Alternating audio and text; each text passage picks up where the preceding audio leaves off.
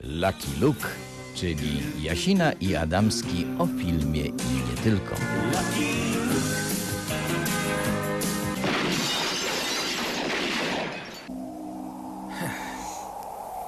Strzelają, strzelają, strzelają. Od Ryk do Braniewa, od Baru do Wyspy Wielkanocnej. Witają Państwa w Warszawie, Łukasz Jasina. I w Olsztynie Łukasz Adamski. Dzisiaj taka mieszanka będzie dosyć, dosyć zaskakująca, bo tak, będziemy w Stanach Zjednoczonych, tak, gdzie... Jakbyśmy e, kiedykolwiek gdzie nie po... byli. Ale ja to popieram, popieram, popieram, popieram w ogóle. Pojawia, pojawia się u nas na, na, na V O D film. Słuchaj, ja, ja ci powiem tak. Ja nie widziałem stuprocentowo prawicowego filmu w wydaniu dzisiejszej prawicy i właśnie go obejrzałem. Wyrok na niewinnych Roe versus. Wade, więc pogadamy czyli o Jonie Voighcie. Czyli jest to byt całkowicie możliwy. I tu apelujemy do naszej prawicowej części naszych słuchaczy. Podejrzewam, że większej niż lewicowa, zdecydowanie biorąc pod uwagę nasze poglądy. Słuchajcie, uczcie się, można. To tak a propos pięciu ostatnich lat. Ale będziemy także odpowiadali na zapotrzebowanie państwa, jeżeli chodzi o współczesną produkcję. Omówimy premierowany właściwie teraz, chociaż to jest film starszy, film z Bartkiem Bielenią i z Magdą Popławską, czyli Prime Time'a. Film, który jest filmem bardzo klasycznym, ale o nim później. I jeszcze tak nad dokładeczkę brytyjski tak. serial feministyczno-fantastyczny, który sobie roboczo, proszę Państwa, nie będziemy Państwo tego cytowali, w naszym takim rozpisce programowej przed bardzo dziwnie zatytułowaliśmy. To byłoby właściwie tyle. A teraz jako zapowiedź piosenka, która powstała mniej więcej w tym czasie, kiedy się dzieje prime time, pokazująca, że już wtedy te sprawy generowały bardzo poważną dyskusję wewnątrz naszego jakże wspaniałego narodu. Mm-hmm. I, I wiesz, ja, ja, ilekroć słucham tej piosenki dzisiaj, to, to, to, to naprawdę szero, dużego banana mam na ustach, bo taki, słyszę te nazwiska, e, niektóre Buzek, ciągle w polityce. E, ta, tak, ale wiesz, to już jest drugi, trzeci plan, albo, i wiesz, tak sobie myślę, kurczę, jakie to były fajne czasy, wiesz, chyba się starzeję. Jeżeli myślę fajnie eee. o Kwaśniewskim, Buzku i Krzaklewskim, to znaczy, że naprawdę chyba się starzeję, albo ta polityka była jednak inna niż teraz. Wraz z każdą kolejną niestrawnością w naszym żołądku i w naszej wątrobie rzeczywiście zaczynamy idealizować czasy, które były kiedyś przedpandemiczne, jak to się ładnie mówi. No dobra, muzyka, proszę Państwa. Oraz budżetu krajowego dla rolników, którzy wytwarzają produkty rolne.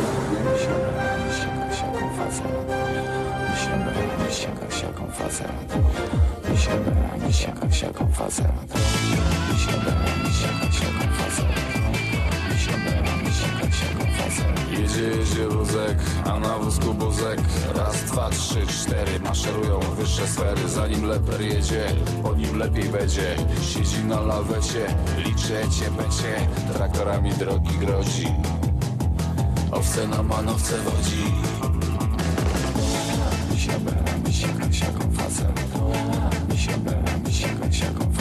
Oto ci Rzemka, posła Geremka, wpadła w ręce służb policji, gdy wychodził z koalicji. Gabriel Janowski przedawkował proszki, śmiesznie podskakuje, wszystkich dziś całuje. Poseł Kalinowski ogolił se włoski, gdyż powraca słodko Grzegorz Kołotko.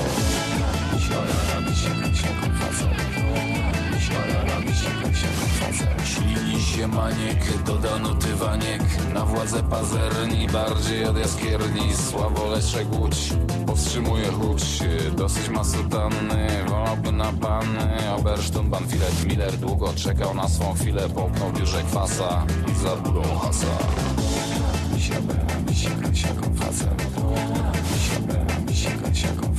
Dyrektor Alot w nocy miał nalot. Wywęszyli kota w łóżku Olota. Seks, kupę, seks, leszy kota, się kupię. Wziął go na okęcie, Olkowi w prezencie. Głaszcze Olek kota, kota do lota.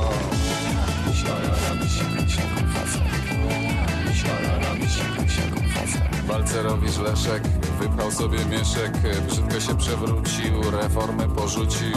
Pani poseł Sierakowska wyszła przypudrować noska, zaczaił się Kropiwnicki, pragnie złapać ją za cycki, spod prysznica słychać plusk. Do kaczora kąpie Tusk.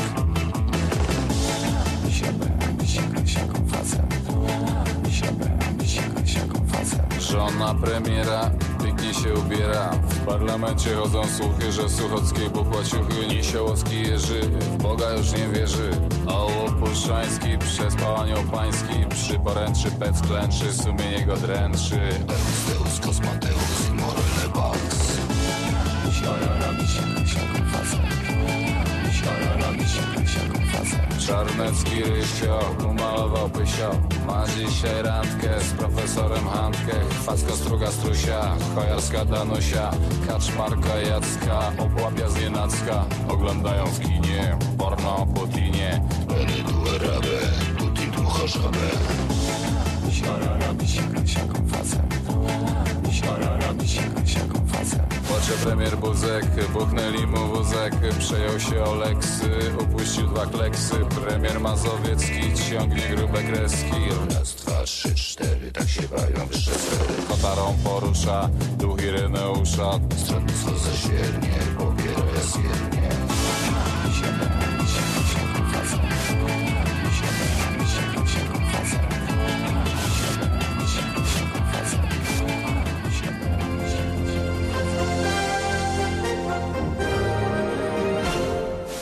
Uważam, że rok tysiąc dziewięćset dziewięćdziesiąty, który troszeczkę idealiz- dziewiąty, był cudownie idealny.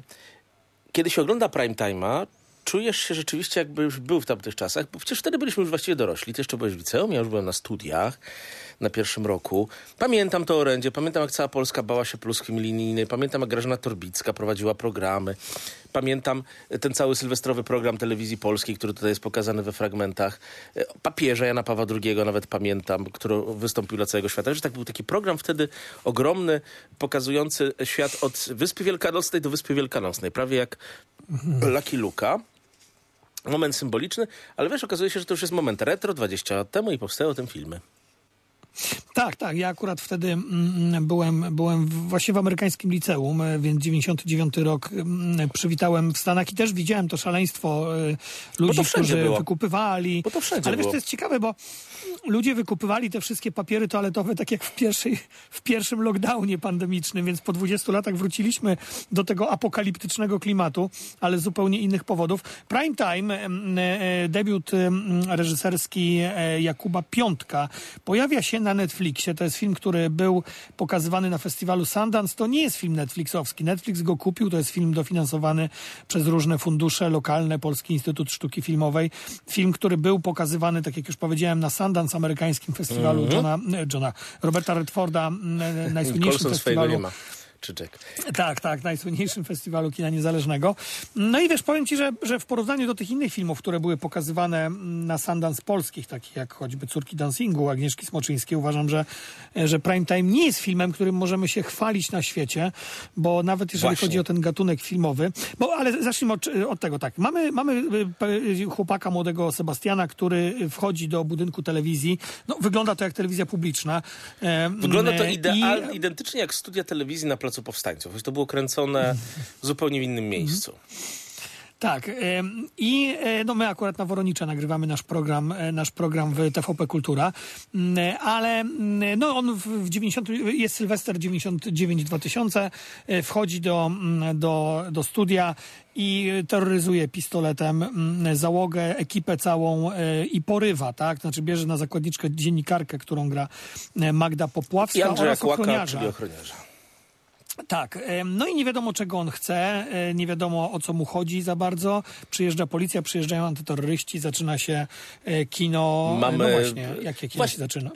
Najpierw zacznijmy, że oczywiście prawie w każdym momencie myślimy, że gdzieś to widzieliśmy, bo takich filmów jest sporo. Od najlepszych w rodzaju Pieskiego Popołudnia, który się zawsze nasuwa, choć tutaj tego jest bardzo niewiele. Zawsze jest ta kwestia rozmowy między negocjatorem głównym, prawda, a... a głównym porywaczem. Tutaj tego tak nie ma, jest zaburzone. Mamy filmy polskie. Mieliśmy taki film Kosty Gavrasa z Dustinem Hoffmanem i Johnem Travoltą. Prime, prime Time. Właśnie. Przepraszam, nie Prime Time, Mad City. Właśnie, Mad Szalone City. Miasto. Albo Miasto w obłędzie. Hmm. którą nawet w Frubeszowej kinie nie puścili, Boże Święty, w tych latach dziewięćdziesiątych. I tak dalej, i tak dalej. dziewięćdziesiąty siódmy rok. Tak jest. Widzisz, dobrze na człowiek pamięta bez gogli. Dzięki tak. ci za to wszystko. E, bo ty czasem się odważasz pogoglować, ale wracając, tych filmów... Ja cały czas gogluję. O, widzisz. Ja jestem podłączony do gogla i czekam, wiesz, jak będzie szczepionka microsoftowska, żeby, żeby w ogóle było. Miał mózg podłączony do Moim gogla. Moim zdaniem Johnson tak. and Johnson, proszę państwa, jako firma jednak bardzo duża amerykańska ma najbliższe związki, ale to tak żartujemy sobie, bo udajemy może szurów i może nas y, będą lepiej słuchali. Ale żarty. W każdej dekadzie, w każdej kinematografii powstaje właściwie taki film, prawda? Gdzie jest jakiś człowiek, który się przy czymś buntuje, porywa, on zazwyczaj na końcu ginie, albo jest przynajmniej jakoś y, aresztowany, przegrywa zazwyczaj. Y, I okej, okay, ja się zaczynam z tobą troszeczkę zgadzać. To jest film od samego początku pęknięty, od samego początku nie do końca wiesz, o co chodzi, dlaczego główny bohater robi to, co robi, to się tak nie obnaża, jak w różnych pieskich popołudniach, czy w tym Mad City Costy Gavrasa. Bartosz Bielenia. Największa nadzieja polskiego kina od czasu Bożego Ciała. I to była ch- chyba jego pierwsza rola też po Bożym Ciele. E, przede wszystkim gra tutaj w taki sposób, że my nie wiemy, do czego nas doprowadza. Mamy masę znakomitych drugoplanowych ról, z których wiele spraw nie wynika. Jest to film jakoś straszliwie pęknięty. Tak, to jest film bardzo pęknięty. On w ogóle, wiesz, on w pierwszych już minutach ten film mm-hmm. Piątek popełnia wszystkie błędy polskich scenarzystów. Nie mamy nakreślonych postaci w pierwszych Właśnie. kilku minutach. To, co robią w takim filmie Amerykanie. W pierwszych kilku minutach oni nam mówią dokładnie, kto jest kim i mniej więcej czego możemy się spodziewać. Nawet jeżeli później mylą tropy, to przynajmniej jakoś już wiemy, jak są rozdane karty. Tutaj ja mam takie wrażenie, że Piątek rozdaje te karty, a później je zakrywa, wrzuca do rękawa sobie z powrotem. Ja po prostu nie wiem za bardzo, o co w tym filmie chodzi. To znaczy, mamy tego chłopaka, który terroryzuje pistoletem wszystkich i teraz tak, jest jego rozmowa z ojcem, z której to wynika, że on jest homoseksualistą. Wcześniej że jeszcze rozmowa go... z jakimś mężczyzną, która jako tak, pierwsza to sugeruje, mężczyzną. Z Dawidem.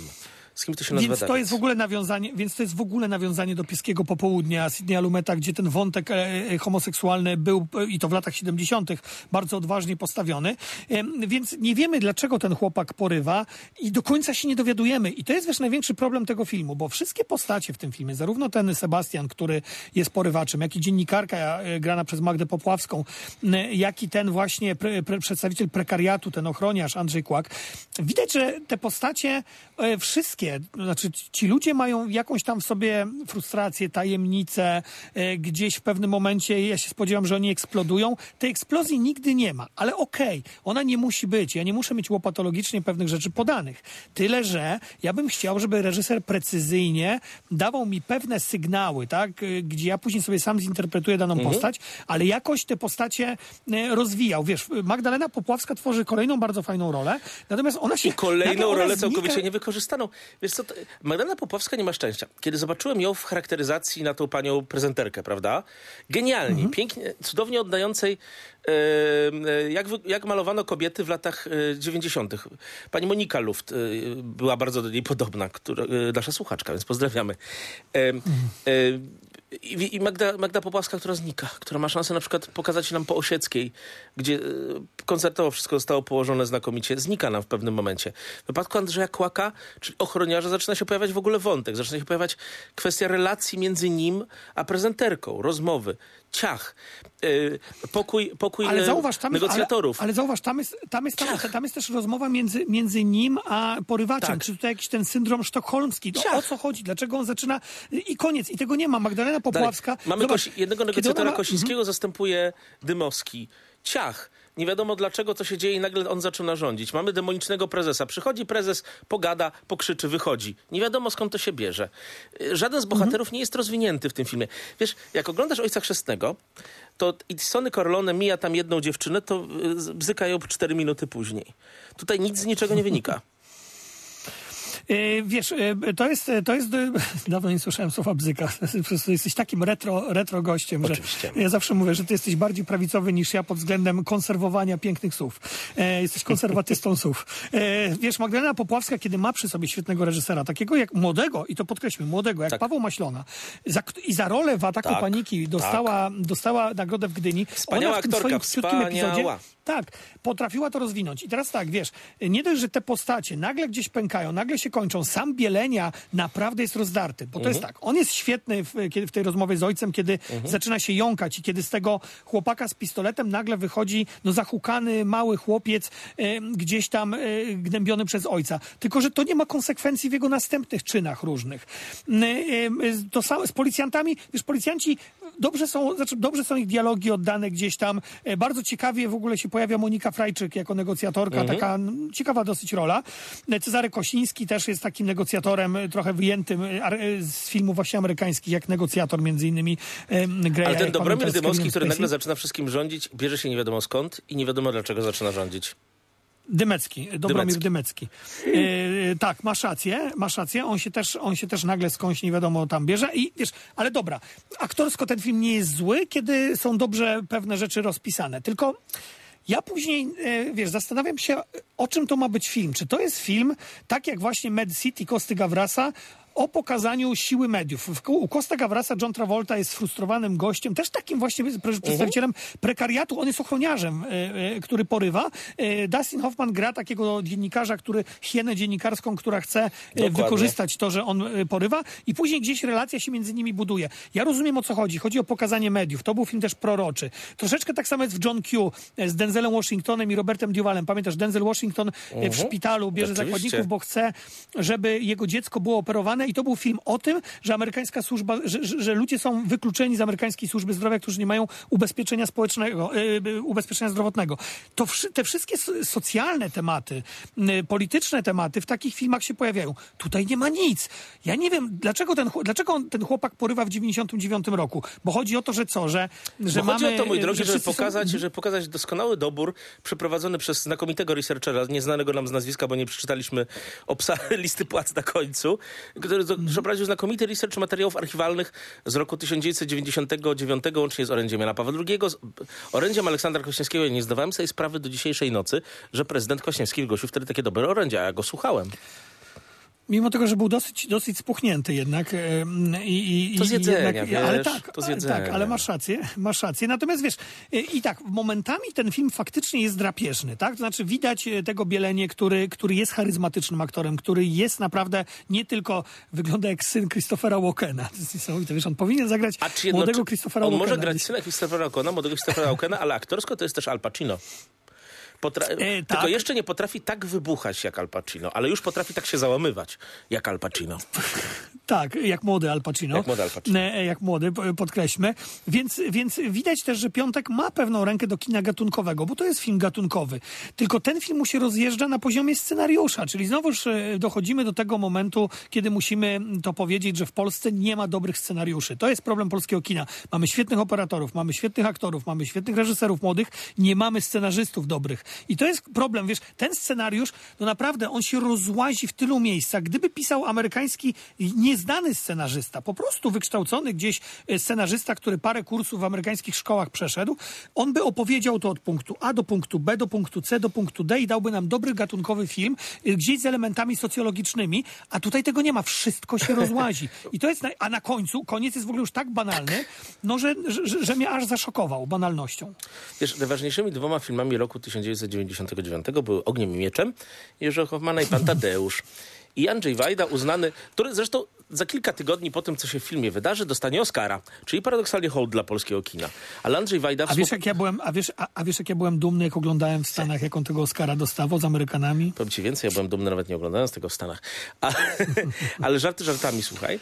Ale Andrzej Wajda, robiąc Pana Tadeusza, sięgnął po raz pierwszy wtedy do y, y, y, lekarza scenariuszy, wiesz? Do kogoś takiego, kto był potem obok niego i Pasikowskiego uwzględniony jako autor tego scenariusza. Coś jest w Polsce z tym. Wiesz, w latach pięćdziesiątych sześćdziesiątych szkoła polska omijała ten problem, bo bazowała na bardzo dobrej literaturze i na tych pisarzach, którzy tą literaturę tworzyli i potem robili te scenariusze niejednokrotnie na podstawie własnej prozy. A te, potem tej dziury przez długie lata nie umieliśmy zaleczyć. I rzeczywiście masz rację, zaleczyliśmy dziurę techniczną. Polskie kino nie odbiega pod względem technicznym w żaden sposób od kina poza Polską, ale tej scenariuszowej zaleczyć nie możemy. Może to jest kwestia mentalności? Wiesz, dziewięćdziesiąt oni, wiesz, i, i, znaczy w ogóle umieszczenie akcji w Sylwestra dziewięćdziesiątego dziewiątego roku daje pole do, do, daje pole do popisu i można zbudować film wokół właśnie tego pytania o przyszłość. No, milenium się kończy, milenium się zaczyna pięknie. Pamiętasz, ten wątek milenium był w naszym ukochanym serialu, twoim i moim, Aniołowie w Ameryce, na, o, na podstawie Kushnera, gdzie wszyscy mówią, milenium się zbliża, aniołowie przyjdą tutaj, a przecież to było osadzone w latach osiemdziesiątych. I wiesz, i, i to wszystko można było wygrać, bo tam są fajne elementy. Są ci blokersi, którzy mówią, że do Niemczech będą jechać na saksy do pracy. Ale wiesz, ja tych blokersów w lepszym wydaniu widziałem w Procederze Braci Węgrzyn, czy w filmie o paktofonice Jesteś Bogiem. Gdzieś tam widzimy tych, te strajki, gdzieś Korwina Mikke widzimy, który do tej pory to samo mówi. Jest ten Kwaśniewski. Mhm. Ale to wszystko jest na tych monitorach i to wszystko nie odbija się, wiesz, w oczach Bieleni. To się nie odbija w oczach Trochę tej dziennikarki tak. Popławskiej. Bo przy całej charakteryzacji to nie jest tak naprawdę film o roku tysiąc dziewięćset dziewięćdziesiątym dziewiątym. Jakby ciachnąć te ekraniki, te materiały archiwalne, to byłby raczej współczesny film upozowany z jakiegoś powodu, może kwestia umocowania tego historycznego albo legitymizacyjnego w roku tysiąc dziewięćset dziewięćdziesiątym dziewiątym. Ale Bielenia jest człowiekiem Anno Domini dwa tysiące dwudziestego lub dwudziestego pierwszego, tak samo jak realizatorki, jak Popławska, nawet prezes telewizyjny. Tak, i właśnie nie wiem, bo zaraz przejdziemy do następnego filmu. Polecamy czy nie polecamy? Ja uważam, że warto obejrzeć ten film. Na pewno go warto obejrzeć, natomiast ja jestem rozczarowany. Polski, polski film w Sundance yy, naprawdę rozczarował mnie scenariuszowo. Nie spodziewałem się, że, że, on tak, że on w taką stronę jednak pójdzie, ten film, bo tam nie ma pomysłu na to, co filmowcy chcą pokazać. A powiedzmy jeszcze jedną rzecz, mhm. yy, co to ty mi wysłałeś wczoraj. Yy, pojawił się list w ogóle yy, otwarty do producentów i dystrybutorów filmu Prime Time yy, na blogu Adriana M. Yy, I to To jest chłopak, który mówi, że to on jest tą postacią, którą gra Bielenia. On zarzuca twórcom, często się pojawiają takie, że zarzuca twórcom, że on nie chciał tego filmu, że nie powinni go robić, że on miał chorobę, że on miał problemy psychiczne. Ale wiesz, to pokazuje, że jednak taka postać była, że ktoś wszedł do telewizji w dziewięćdziesiątym dziewiątym roku, steroryzował i, i, i, i no miał jakiś I przy okazji, cel. A propos, ale... tych jed... a propos tych, jeżeli to jest prawda, to, jeżeli, to, to jest znakomity komentarz do tych cudownych czasów z tysiąc dziewięćset dziewięćdziesiątego dziewiątego roku obecnie idealizowany. Wtedy system był tak szczelny i domknięty, że myśmy się o tym w ogóle nie dowiedzieli. Wiesz, gdyby wtedy za przeproszeniem Trybunał Konstytucyjny coś przegłosował, to też byśmy się mogli tego nie dowiedzieć. Wtedy złote czasy Aleksandra Kwaśniewskiego to był wbrew pozorom bardzo domknięty zamordyzm. No wiesz, dzisiaj jakby coś takiego się zdarzyło na Twitterze, by się pojawiło dużo tak. szybciej. Zaraz przejdziemy do innego filmu, ale wiesz, to powiedziałeś mi o tym dziewięćdziesiątym dziewiątym mm-hmm, roku, mm-hmm. że, że wtedy chwilę. te dwa filmy... Wiesz, ja tak sobie pomyślałem, tak sobie przypomniałem wtedy, jakie ja filmy widziałem w tym sezonie dziewięćdziesiąt dziewięć dwa tysiące. American ja Beauty, na... Matrixa, ale, słuchaj, ja chodzi... Gladiatora... Tak, ja... Tak, słuchaj, ja chodziłem, w te, ja wtedy chodziłem do kina w Stanach na trzy filmy dziennie. Yy, I słuchaj, jak to sobie przypomnę, słuchaj, drodzy, drodzy słuchacze, posłuchajcie, jakie filmy weszły w tamtym sezonie. To jest niebywałe. Fight Club, Magnolia, Matrix, yy, Gwiezdne Wojny, ten, ten, yy, ten pierwszy film, który widziałem w trzy D. Pierwszy, który widziałem w trzy D. A, Eyes Wide Shut Kubricka, mm-hmm. no, no, no, Boys Don't Cry, tak? Czyli, czyli Nie czas na łzy. No to jest Blair Witch Project, słuchaj, Szósty zmysł. To jest Straight Stories y, y, Lyncha. Przekleństwa, tak, przekleństwa niewinności. niewinności. Dla ciebie to uchodziłeś w Ameryce, natomiast ja po prostu zacząłem po chrubieszowskich problemach kinowych chodzić normalnie sobie codziennie do kina. Był to rok przełomowy, znakomity, jeżeli chodzi o kino światowe. I powiem więcej, polskie kino też nie było, nie miało roku tragicznego, bo jeszcze był Dług wtedy e, Krauzego, poza tymi dwoma filmami, o których mówię. E, klasyka klasyką pogania, tylko jakoś w tego filmie, który mimo wszystko Państwu polecamy, bo i tak będą chcieli ludzie Bartosza Bielenia obejrzeć. Nie możemy im tego zabronić. Rekomendujemy. Mhm. Obejrzyjcie, sami osądźcie. A my przejdziemy na razie do muzyki. A po muzyce, która Państwa być może już jakoś tak przygotuje do tego, o jakim aktorze będziemy rozmawiać, i to nie będzie Dustin Hoffman z tego filmu, ten drugi. O Dustin Hoffmanie mówiliśmy wcześniej. Porozmawiamy sobie o tym, jak to prawica amerykańska robi kino.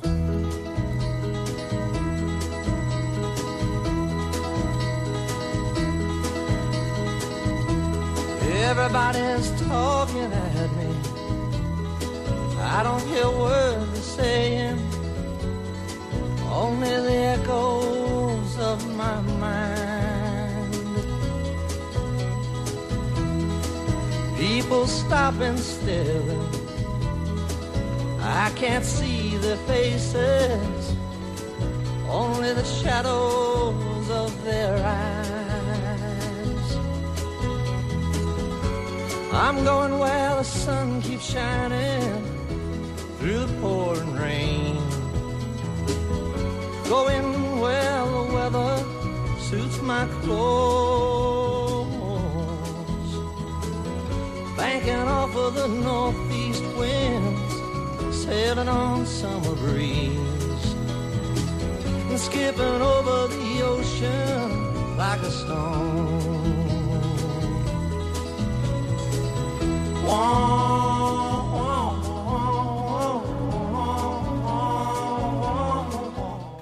Wiesz co, ja się bardzo wzruszyłem, kiedy kiedyś obejrzałem pierwszy raz Nocnego Kowboja. Moja mama mi powiedziała, żebym ten film obejrzał, że się kończy bardzo smutno, bo ten mniejszy ginie. Czyli Dustin Hoffman. Ale my już dzisiaj nie o tym mniejszym, tylko o tym większym. Aktorowi, którzy się jednym kojarzy z byciem ojcem Angeliny Jolie, innym z Oscarem za film Powrót do domu, jeszcze innym z papieżem Janem Pawłem drugi, który przywiózł kremówki kardynałowi Dziwiszowi, jeszcze wtedy chyba arcybiskupowi w roku dwa tysiące szóstym, kiedy kręcił film. E, Jonie Wojcie, który przed bardzo ciekawą przemianę, a przy okazji jest bardzo wybitnym prawicowym aktorem, który teraz gra w prawicowym filmie, który jest pretekstem, więc oddaję ci głos, bo to ty nam wprowadziłeś ten temat. Tak, tak.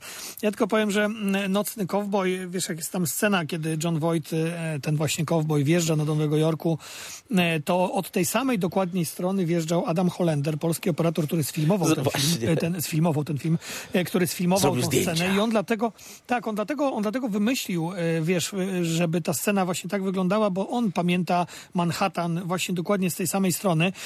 Adam Holender, no wspaniały polski operator, który chyba, wiesz, mówiliśmy o tym, że mamy słabych scenarzystów, a mamy świetnych operatorów. On był on pierwszy, on był pierwszy na zachodzie i to już pod koniec lat sześćdziesiątych, o czym bardzo często zapominamy, bo jednak większość tych naszych operatorów to jest pokolenie, które wyjechało w dobie stanu wojennego, jak Janusz Kamiński na przykład, czy, czy Wolski. Tak, tak, tak. Ja, ja naprawdę, i to jest, i, i, i wiesz, tak chwilkę Adam Holender, to jest, zatrzymajmy się, nie tylko Nocny Kowboj, ale on, on naprawdę zrobił kilka bardzo ciekawych filmów i zawsze gdzieś szedł w tą stronę e, taką inną. On, mhm. ho, przecież Agnieszce Holland zrobił zdjęcia też do Zabić Księdza, ale wiesz, Dym, Brooklyn Boogie, te, te, te, te wszystkie takie filmy bardziej, bardziej niezależne. Nagle sobie uświadomiłem, no, że no, Nocny Kowboj był filmem Brytyjczyka Schlesingera i, i, i, i Polaka Holendra. Tak, tak, tak. Ja, ja kiedyś, ja kiedyś miałem, miałem też okazję z Adamem Holendrem właśnie w T V P Kultura zrobić wywiad. Mm-hmm. No uroczy, wspaniały człowiek, także pozdrawiamy pana Adama. Mieszka w Nowym Jorku. Dużo zdrowia. Tak, wiesz co, otworzyłem sobie teraz, mm-hmm. jak tutaj już ujawniłeś, ja sobie otwieram różne rzeczy, otworzyłem sobie film web. Dzięki temu ja się Widzę, mogę mylić. Że... To jest... Widzę, że następnym, że następnym filmem, co jest bardzo ciekawe, Jona Voighta, będzie film pod tytułem Reagan. Reagan the Ale on movie. zagra Reagana? Czy Nancy? On zagra... On... Nie, nie, nie, nie. Reagana zagra Dennis Quaid, a on zagra jakiegoś Wiktora. Nie wiem, jakiego Wiktora on może grać. Czekaj, tak patrzę na się na... Wiktora. George'a Schulza pamiętam, Aleksandra Heiga, wiesz, George'a Busha, Don... Donalda Reagana pamiętam, pułkownika Olivera Norta, że tak się popatrzę, Gorbaczowa. Wiktora nie pamiętam. Tak. No, Jana Pawła, on mógłby zagrać Jana Pawła drugiego spotykającego się z Reaganem, ale nie wiem, czy tą scenę wprowadzał. Nie, trochę sobie tu żartujemy, bo brakuje też, tak między nami mówiąc, dobrego biograficznego filmu o Reaganie.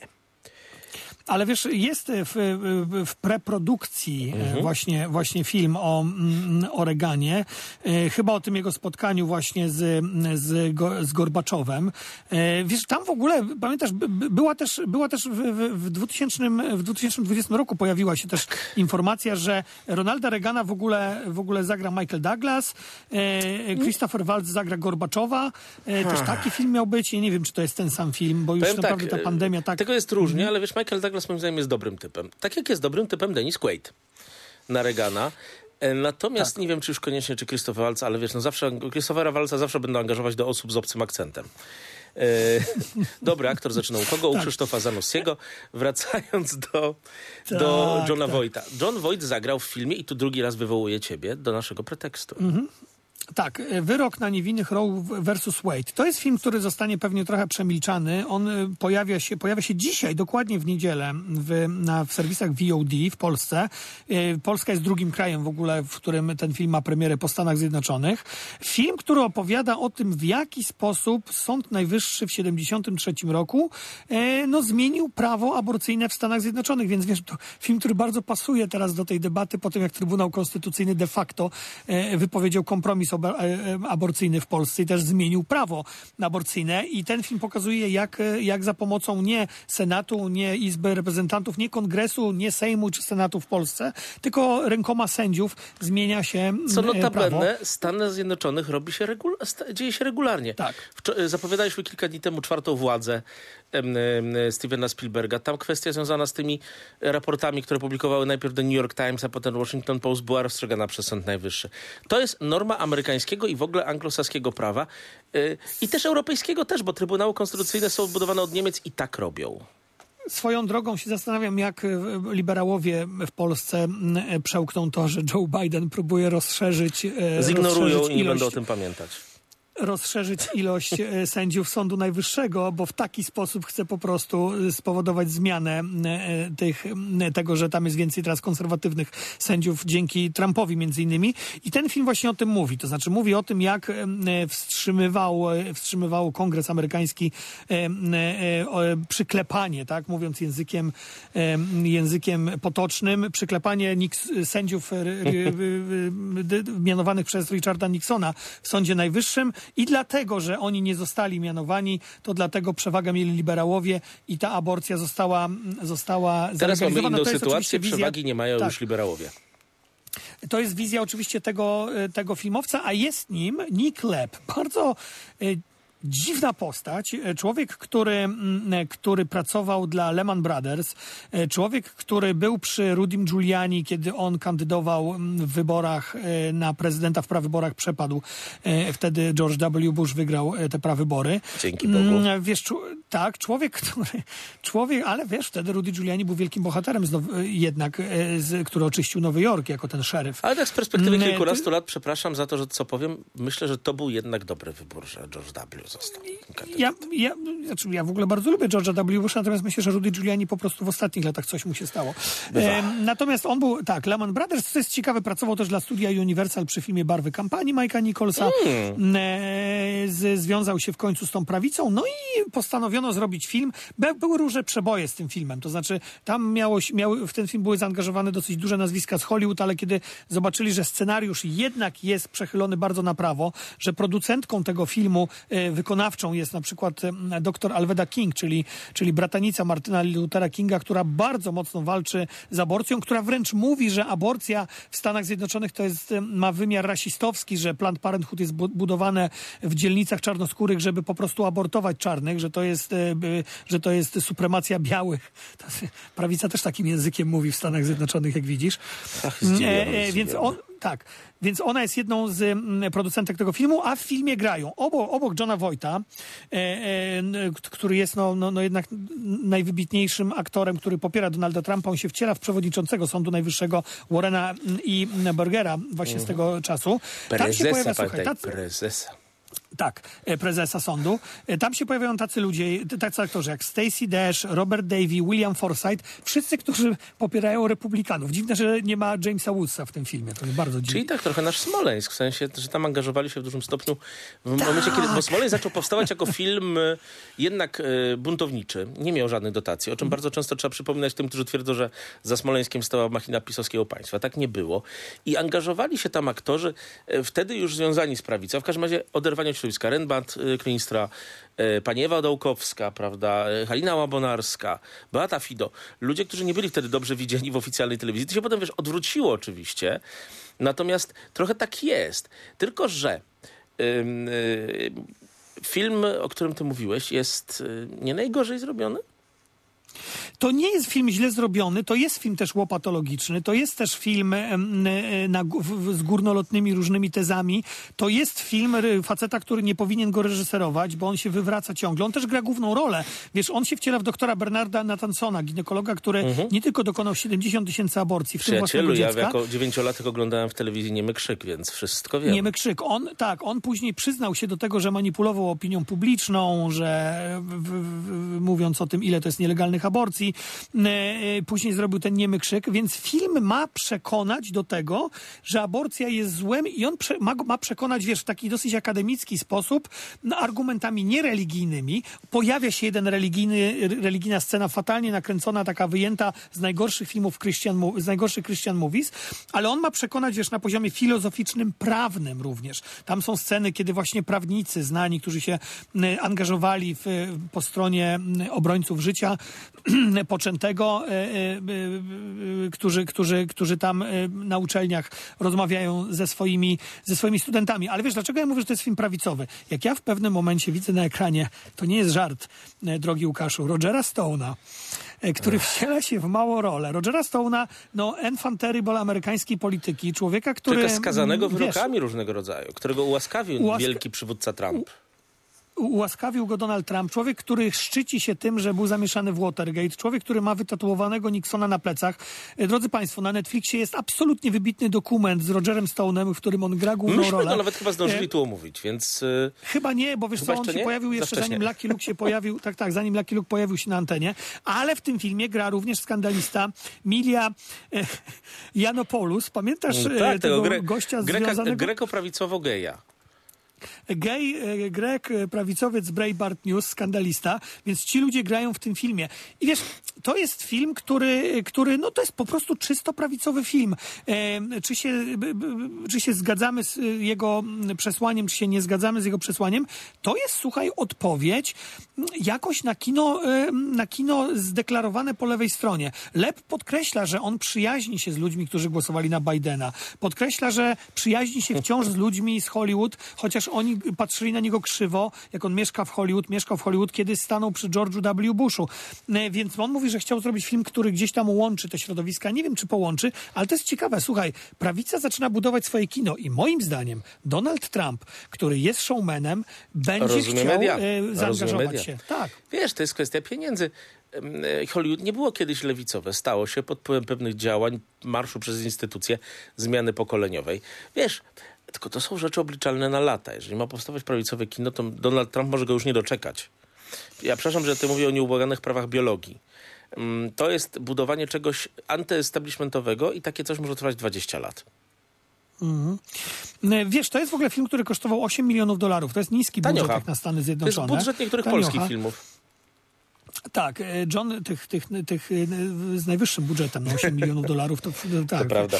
John, Jon Voight tutaj gra małą rolę, wiesz, to ten film też pokazuje, znaczy on ma takie elementy, które mają pokazać, że to nie jest do końca tak, że, że lewica jakoś, jakoś przejęła Sąd Najwyższy i dlatego Sąd Najwyższy uznał, że aborcja w Stanach powinna być legalna, bo tam jest cała, wiesz, bo, bo, bo tutaj no, ten film pokazuje, w jaki sposób feministki wykorzystały kobietę do tego, żeby po prostu ta aborcja została w Stanach zalegalizowana. To chodziło o kobietę Normę McCorway, która w procesie była ukryta pod pseudonimem Jane Roe, która nie mogła dokonać aborcji w Teksasie, bo Teksas zezwalał na aborcję wówczas tylko przy zagrożeniu życiu, życia matki.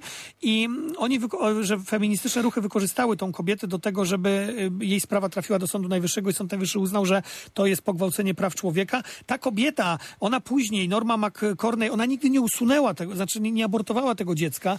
Ona później stała się w ogóle przeciwniczką aborcji. Ona później stała się osobą z ruchów tych proliferskich. Ten film też, wiesz, pokazuje w spo- bardzo łopatologiczny sposób. Ten film pokazuje, jak Margaret Sanger, czyli założycielka Planned Parenthood, przemawia na, wiesz, na spotkaniu z Ku Klux Klanem. Tam płonie krzyż z tyłu i I ona mówi o tym, że, że, czarnych, że czarnych niepełnosprawnych, że należy kontrolować ich urodzenie. Bądźmy I... szczerzy, eugenika wzięła się jednak niekoniecznie z, z liberalnej lewicy, ale wzięła się z faszyzmu. I to, to, tak, jest, to natomiast... jest doskonałe retorycznie przypomnienie, w sensie ale... pokazania. Mhm. Tak, tak. I wiesz, i to nie jest przekłamanie, bo Margaret Sanger, jej nazwisko zniknęło z Planned Parenthood w Nowym Jorku przez ruchy Black Lives Matters. Znaczy, naprawdę uznano, że Sanger była rasistką i eugeniczką, mimo tego, że jest ikoną, ikoną walki o prawo do aborcji w Stanach Zjednoczonych. Więc wiesz, to jest film, który, który no, prawica go pokocha, Polska. No, drodzy prawicowcy, pokochacie. Jak lewica go, go znienawidzi. Jak go obejrzy i jak lewica go obejrzy. I, i, I tu powiem bardzo prostą rzecz. Nasz program podający egzotyczne, ale ciekawe dania nie zawsze spotka, zostanie zjedzony w McDonaldzie, jakim jest bardzo często polskie myślenie o kinie. Zwłaszcza ze strony polityków. No to... Końcóweczka powoli, ciekawy, mhm, ale mów, mów tak, jeszcze. Tak, natomiast ciekawe, tak, bo przechodzimy do ostatniego filmu, natomiast ciekawe jest to, że jednak Jon Voight, zauważ, mimo tego, że, że jest po tej prawej stronie, że mówi szokujące rzeczy, popierając Donalda Trumpa, też głupoty często mówi, naprawdę, taki, tak pro-trumpowski jak głupoty, Donald Trump mówi. Zresztą, no. Donald, A mimo... Całym szacunkiem, Donald Trump nie mówił wyłącznie mądrych rzeczy, jak był prezydentem Stanów Zjednoczonych. A mimo to, tak jak James Woods zginął jednak gdzieś tam z kina, to on, Jon Voight, stworzył w dwa tysiące dwudziestym roku jeszcze absolutnie wybitną rolę Mikeya Donovana w moim ukochanym serialu Ray Donovan, więc gra jest w pierwszej lidze, nie wypadł z tej pierwszej ligi. Nie da się go wypchnąć. I oby dalej w niej był. Wiesz co, w Stanach Zjednoczonych można wypchnąć ciebie jak Kevina Spacey'a za różne oskarżenia, ale akurat takich oskarżeń wobec Jona Voighta nie było. Nie można go wypchnąć za sam fakt bycia prawicowym aktorem jednak. Prawda? Mhm. Proszę Państwa. Przejdźmy do tego, co tak. kochasz najbardziej, czyli Wielkiej Brytanii. Ale najpierw muzyczka, żebyście sobie odpoczęli po tych Planned Parenthood, Ku Klux Klanach. Szybciuśka muzyczka, brytyjska muzyczka i Brytania.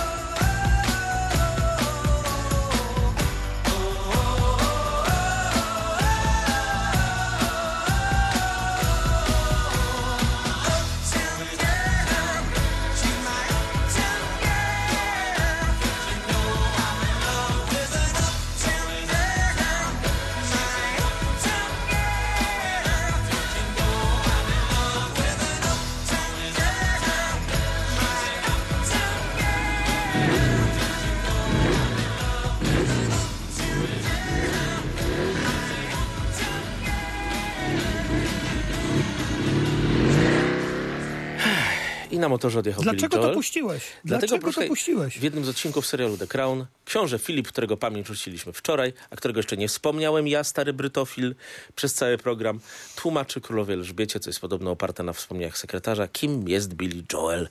I piosenka Uptown Girl, bo królowa przekręca jakoś jego nazwisko, czytając w gazecie. I To jest hołd dla ciebie, drogi książę Edynburga, potomku polskich generałów. Ehm, to ale... jest bardzo ciekawe. Pokrętny, jak cały nasz Lucky Luke. Nie, ale to jest, to jest fascynujące. Ja naprawdę nie wiedziałem o tym i super, świetnie, że też uczciliśmy jakoś, jakoś pamięć księcia. Tak. Tak, bo to był fajny książę, powiem ci. Ehm, najfajniejszy książę, jaki był wśród nas. Ehm, może dlatego, że te polskie geny tutaj trochę podziałały. Poza księciem z Nowego Jorku, Eddie Murphy. Eddie Murphy'emu życzymy też, żeby został pretendentem do tronu Wielkiej Brytanii, a nie tylko za mundy.